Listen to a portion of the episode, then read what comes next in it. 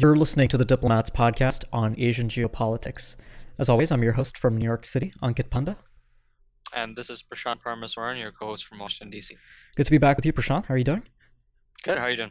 Doing well. And uh, we will be taking our listeners, I guess, to a remote part of Asia's geography that we haven't really gotten to before on this podcast. But um, this issue has been on the radar um, for certainly the last five years in a big way, but uh, is really the result of um, several decades of policy. And specifically, what I'm talking about is the current crisis that is very much in the news um, involving the Rohingya in Myanmar's Rakhine state, which uh, borders Bangladesh.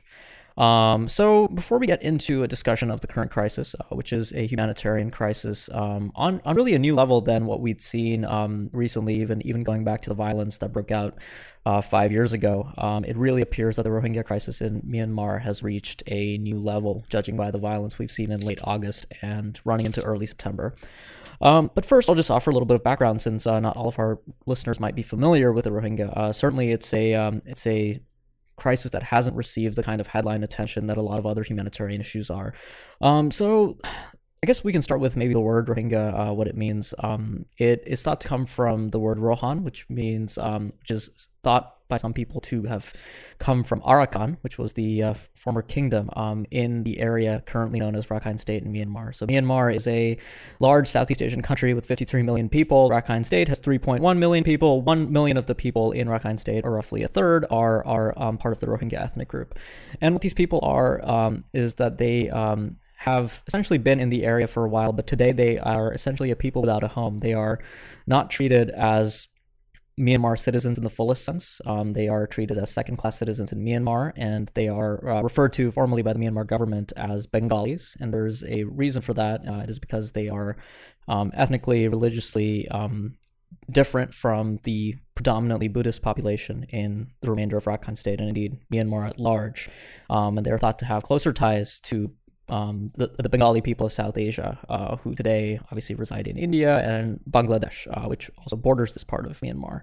Um, the Bangladesh government, meanwhile, um, treats the Myan, uh, treats the Rohingya as a um, as a population that isn't Bengali. Uh, they they treat them as refugees and migrants, and the treatment of this minority group um, by Bangladesh has also been um, deplorable to an extent, and the Bangladeshi government simply isn't able to deal with the current influx of um, hundreds of uh, not hundreds of thousands, tens of thousands of Rohingya refugees uh, into its territory.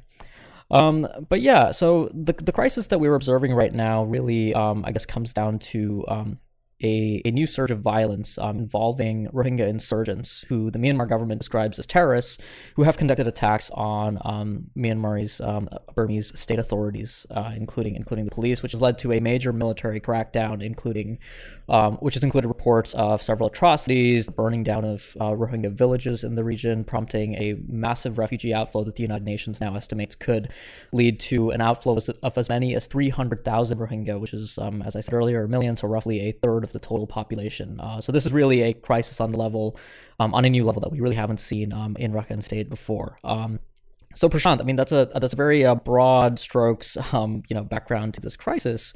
Um, but you know, I'm wondering, could you tell us a bit about you know the how how the Burmese government, um, which transitioned to democracy in 2015, as we discussed on this podcast before, is currently led by uh, Nobel laureate uh, Aung San Suu Kyi, who is state counselor, the de facto leader of the country.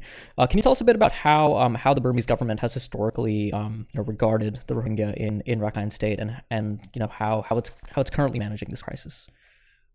Yeah, so the, the, the, government response is, is kind of an interesting one because there was a, a period uh, immediately following uh, the country's independence where uh, the country was a democracy and then it followed uh, sort of decades of uh, military leadership. And then this historic election that was won by Aung San Suu Kyi and her opposition, uh, National League for Democracy, NLD, um, was marking a, a return to uh, civilian rule in the country in, in decades.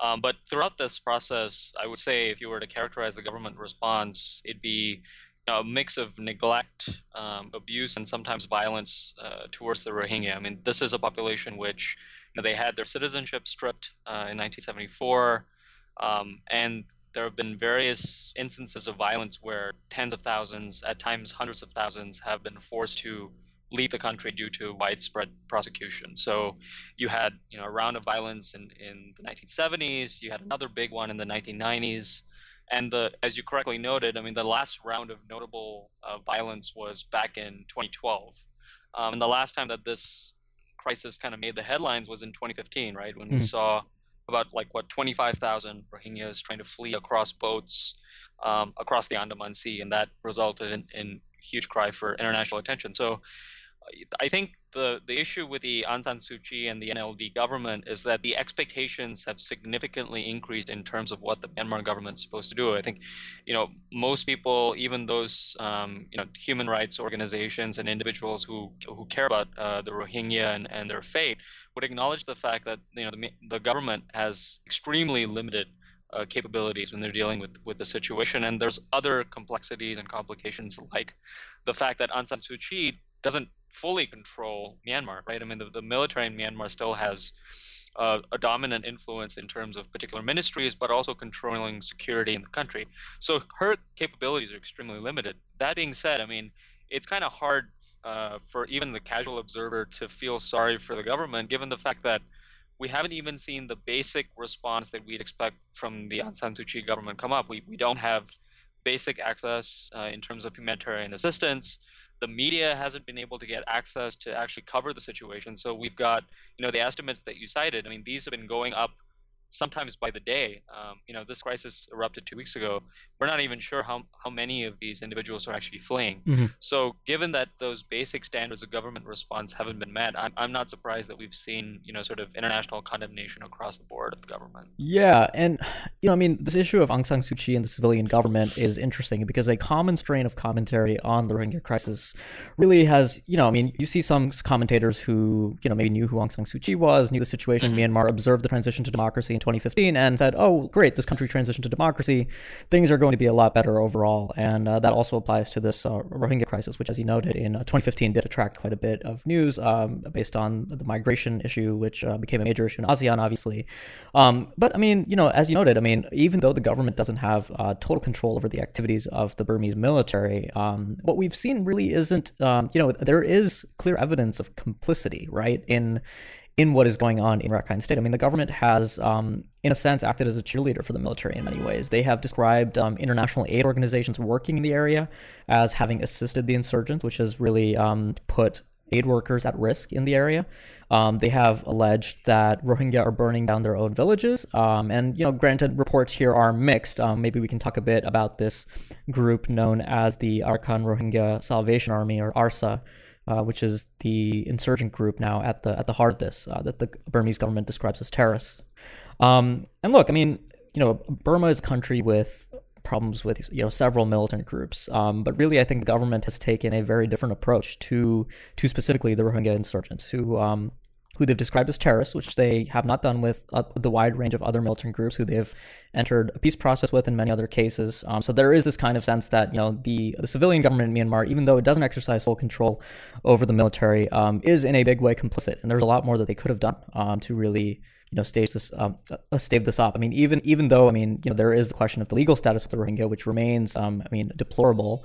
Um, I mean everything from the uh, this minority being required to seek government permission for marriages um, to really, I mean, lacking any of the trappings of, of citizenship um, in the country.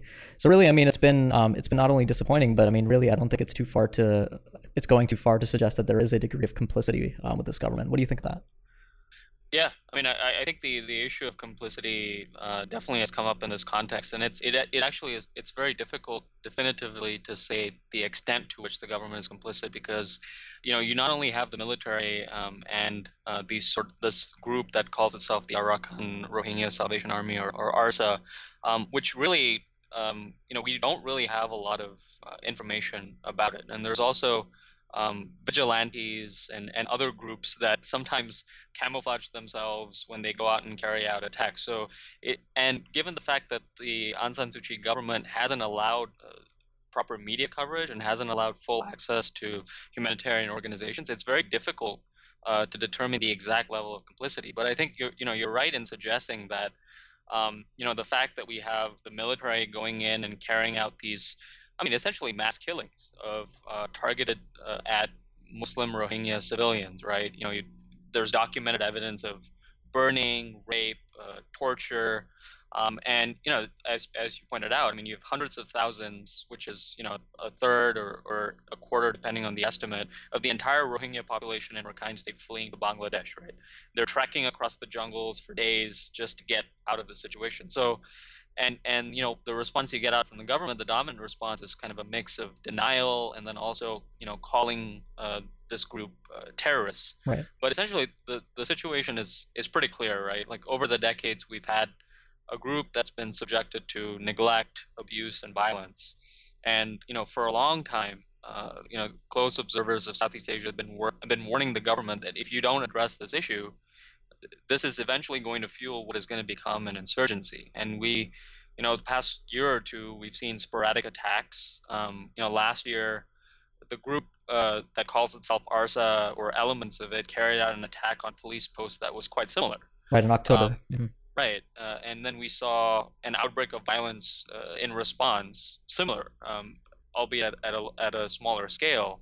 Um, so this is something that has been very clearly a long time in the making, and so um, I, I, think it's it's clear that the government's lack of response in dealing with the situation has fueled it. What I would say about the, the current crisis is that, unfortunately, irrespective of what, what you think about the degree of complicity, um, it's unfortunate that the government has basically played into the hands of uh, this this terrorist group or whatever you want to call them, insurgent group, terrorist group, because essentially what what what happened was they conducted an attack on these police posts.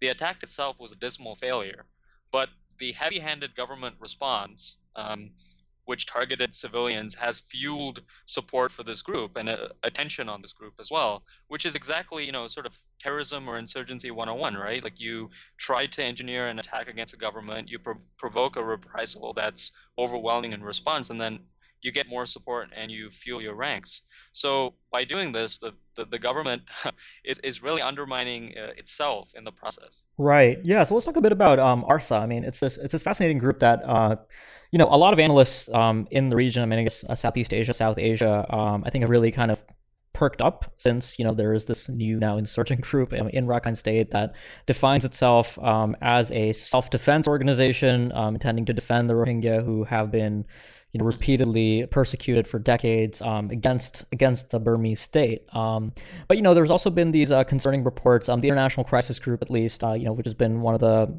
um, groups that I've really been relying on to kind of keep track of uh, what is happening simply um, in Rakhine State, um, pointed out as early as last year after the October attacks that ARSA um, had been receiving support from individuals who were located outside of the region in Saudi Arabia and Pakistan, which adds a really interesting element to this whole crisis. Um, you know, it really comes back to this idea of um, the the insurgency in um, in in Rakhine State with the Rohingya, who are a um, persecuted Muslim minority, starting to gain support uh, across uh, across the Muslim world more broadly. I mean, in recent days, we've seen um, support out of Turkey. Uh, President Erdogan has been quite vocal um, on this issue in particular. The OIC has drawn attention to this. Um, Muslim leaders within ASEAN, um, including um, Malaysia's Najib Razak, have have spoken out on this quite forcefully, forcefully as well. Um, so it is it is turning into a quite serious um, issue, at least within the Muslim world, more at large. and yep you know, I mean, uh, the question of what ARSA is and how it evolves from here, I think, um, really is is poorly understood at this point, right? I mean, we don't know if this is a an insurgent group, perhaps comparable to, uh, you know, several militant groups that operate, for example, in Kashmir um, against the Indian state, um, who might or might not necessarily have backing from from the Pakistani government. Some of them do. Um, in in the case of ARSA, we've seen kind of thinly sourced reports that imply material support is coming for these groups from um, Pakistan, Saudi Arabia, um, unknown about the extent again. Uh, but I think you know these are really serious questions that that merit consideration. I mean, it, it really um, points to the possibility of this turning into a real nightmare for um, both the Burmese government um, and, and obviously the Rohingya civilian population who are ultimately caught in the crossfire here. Um, and you know, there's there's nowhere for them to go. I mean, uh, Rakhine State is on the water; it's on the Bay of Bengal. Either they have to sail out by sea, uh, trying to find a better place somewhere else, but no one is really interested in taking in the Rohingya, including India, including Bangladesh. Um, Southeast Asian countries have stepped up um, in a limited way, but really, I mean, this is just you know, it, it's a pressure cooker with really. It's just, uh, you know, it had been waiting to blow for a while, and I guess uh, we're witnessing the first steps here. Um, but you know, what's your um, what's your sense of the regional response here? Um, I mean, uh, you know, I described it a bit. I mean, really, it's been dismal uh, for the Rohingya. I mean, apart from um, aid groups, nonprofits, and the United Nations, um, they really have very few friends. Yeah, it's true. I mean, and I think it's what what you're seeing is this pattern where um, you've had you know hundreds of thousands of Rohingyas that that have been persecuted in the country, fleeing to various countries, whether it's neighboring or sometimes as far as um, Middle East, and then you have um, this group now, ARSA, um, which you know depending on you know whether whether you want to believe what's actually coming out in terms of their propaganda and and, and some of the websites. Um, it's led by an, an individual, you know, the name is Atullah Abu Amar Jununi. He's born in Pakistan, raised in Saudi Arabia, and and you know has allegedly come home to now lead uh, this so-called insurgency, right? And he has said publicly, the group's objective is primarily national, right? to liberate the Rohingya from oppression from the Myanmar government. And he's gone out of his way, unsurprisingly, to say that the group has no foreign banking, backing. But as you correctly pointed out, I mean, no shortage of analysts have point out, pointed out that there are these foreign links. And if you look at other uh, insurgencies in the region, you know, the southern Thailand, whether you look at the Philippines, Indonesia, I mean, the, the, the question is not really whether foreign links exist. There, there is no doubt that some kind of foreign links exist.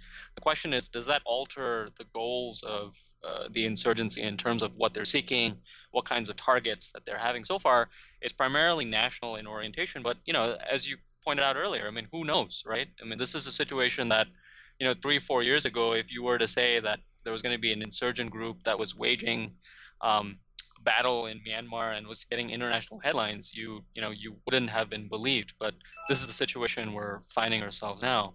Um, and with respect to the international response, um, I think the summary is right, which is that the, the Rohingya have very few friends. There is no shortage of international actors that are trying to make headlines based on what's happening. I mean, you have Malaysia and Indonesia um, contributing some assistance, um, but they also, you know, primarily Malaysia's Prime Minister Najib Razak has been criticized, even in Malaysia and as well as elsewhere, of trying to capitalize on the Rohingya issue as a domestic political issue to win votes among the Malaysian population, but actually not matching the rhetoric with actual assistance and aid. Um, as you pointed out, I mean that's that's kind of the situation the Rohingya are in, where the there are countries that are unwilling to take them in in different numbers. Malaysia has done that somewhat. There are uh, Rohingya in Malaysia, mm-hmm. but the question is, um, you know, how much of these individuals can you take in, right? Bangladesh, for example, is already a pretty poor country, already overstretched in terms of resources. So if you have hundreds of thousands of Rohingya pouring into Bangladesh, they need to be taken in by other countries, and other countries would only be willing to take in a limited number. So I think the scale uh, really is an issue here when you're talking about the positions of various international actors. I mean, you you'll see no shortage of you know rhetorical condemnation and allegations of genocide and so on and so forth. But the proof of the pudding will be it, to what degree are these countries actually willing to do something in terms of taking people in? And you know, it's worth pointing out here. I mean, the Rohingya they're they're a dramatic example of a stateless people, but you do see parallels with you know whether you're looking at the Palestinians, um, you have uh, Muslim or Muslim majority countries condemning the Israelis, but actually not willing to take in a large number of Palestinians when it actually comes to the heart of the issue. And I yeah. think you're seeing a similar issue with the Rohingya. Yeah, I think that's a really um, apt comparison. Um, it's also just the question of geography for them, um, which I think is really, um, really an unfortunate part. I mean, in a lot of these um, refugee crises, uh, people do ultimately try to flee first by foot, um, but if not by mm-hmm. sea. Um, and you know, Thailand, um, one of Myanmar's neighbors, uh, granted on the other side of the country from Rakhine State, has also been a um, a fairly um, popular influx point. But uh, that again, you know, leads to human smuggling in the region, leads to kind of deadly um, encounters at sea. Um, and the Thai government has actually been uh, cracking down on you know smuggling rings who are transporting um, Rohingya um, among among other other groups around this region as well. yeah. Uh, so do you um you know I mean ASEAN we talk about ASEAN all the time and sort of these um you know when it comes to these hot button regional issues um, all the time. I mean, is there? I mean, ASEAN has been frankly quite disappointing on this issue. Do you see any any improvement lying ahead on this, or is this simply an issue that ASEAN is not equipped to handle as an organization? Yeah, I mean, I, uh, that's you know, with respect to ASEAN, you know, that that's kind of always the issue when you talk about um, these hot button issues, whether it's the South China Sea or or the Rohingya situation. Um, ASEAN it's, itself is you know uh, uh, you know, as we've talked about before, a group of very diverse states. So you do have um, countries, Muslim majority states like Malaysia and, and Indonesia that have more of an interest in dealing with this issue because it, to a certain extent, is a domestic political issue as well. But then you have um, other countries that take less of an interest, either because they're they're lesser developed, so they're not in a position to give as much aid, or they, they don't really want to alienate uh, the Burmese government because this is a very sensitive issue for them. Mm-hmm. Um, and that's not just an issue for, for ASEAN, but you, you also mentioned you know India um, and you know Prime Minister Narendra Modi was just uh, in Myanmar, and, and there was you know following his visit and even during his visit there was there were all kinds of conversation about why he wasn't taking you know a stronger stance on on the Rohingya issue. But you know it, we both watch India Indian foreign policy pretty closely, and you know, I think it's fair to say this this was nothing dramatic in terms of India's position in Myanmar, right? Yeah. I mean, India, uh, you know, has, has sort of always been trying to balance um, its its interests and ideals, and it, it does have uh, a significant interest in making sure it has a close relationship with the Burmese government, irrespective of what they're doing with the Rohingya. I mean, whether you're dealing with the Northeast India problem with militancy, or you're dealing with um, you know economic and strategic influence relative to China. So uh, it, the point that you you illustrated earlier, which is, I mean, at the end of the day, that the Rohingya have very few friends, is apt even when you're talking about its immediate neighbors, unfortunately. Absolutely. Um, which I guess you know brings me to another question that I think is worth um, discussing. I mean, Myanmar's transition to democracy in 2015 was in a large part um, you know, midwifed by the United States. And mm-hmm. I pegged along as one of the Obama administration's kind of hallmark foreign policy accomplishments, even though it's not really talked about um, that often. Um, but now, you know, I mean, we've talked about this before. Um, we have a Trump administration that's not particularly interested in kind of quote unquote soft issues like human rights, um, ethnic cleansing in Rakhine State would be something that would probably be quite difficult to get this U.S. president to take an interest in. Um, but you know, I mean, where where does U.S. policy really stand at this point? I mean, there is kind of you know, there is still a stock taking going on of the health of Myanmar's democracy more broadly um, after a, a relative period of optimism um, in, in late 2015 and, and early 2016. Um, but where are things today? Yeah, I mean, I, I, think that's very much um, the elephant in the room when you when you come to uh, international engagements that Myanmar has, because essentially you, you did have this period with the United States and to a lesser extent the European Union uh, and other Western countries tried to uh, sort of engineer this process where uh, there would be a free election and Aung San Suu Kyi and her government would come to power.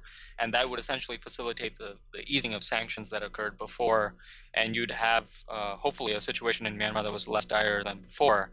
Unfortunately, um, what that's done is it's firstly raised the level of expectation in terms of what people are hoping to accomplish from the Myanmar government's perspective and Aung San Suu Kyi. But at the same time, uh, Western countries, including the United States, have lost a significant amount of leverage because they've lifted the sanctions already, and they did it under the assumption that uh, the Aung San Suu Kyi government would uh, eventually get to a position where they're dealing with these human rights and democracy issues um, much better than they were before. Unfortunately, that just simply hasn't been the case. Not only with respect to the Rohingya, uh, whether you look at freedom of expression, the media, um, even close supporters of the Aung San Suu Kyi government and, and Myanmar within the U.S. government will say privately that they're extremely mm-hmm. disappointed at what uh, the Aung San Suu Kyi government has done thus far. So that creates an, an, issue for the for the for the U.S. government because I think there were people who are pretty bullish on U.S. Myanmar relations and were saying, oh, now that we have sanctions eased and we have Aung San Suu Kyi in, in power, maybe we can think about you know military engagement uh, with uh, the military in Myanmar and with the United States and Myanmar can emerge as a security partner for Washington.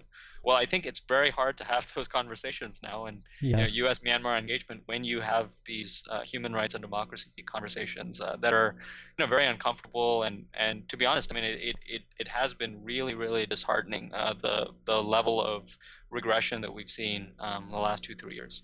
Yeah, well, I mean, you know, I guess um, if if Prayut and Duterte will soon be in the White House, um, you know, maybe anything's yeah. possible at this point. Um, yeah.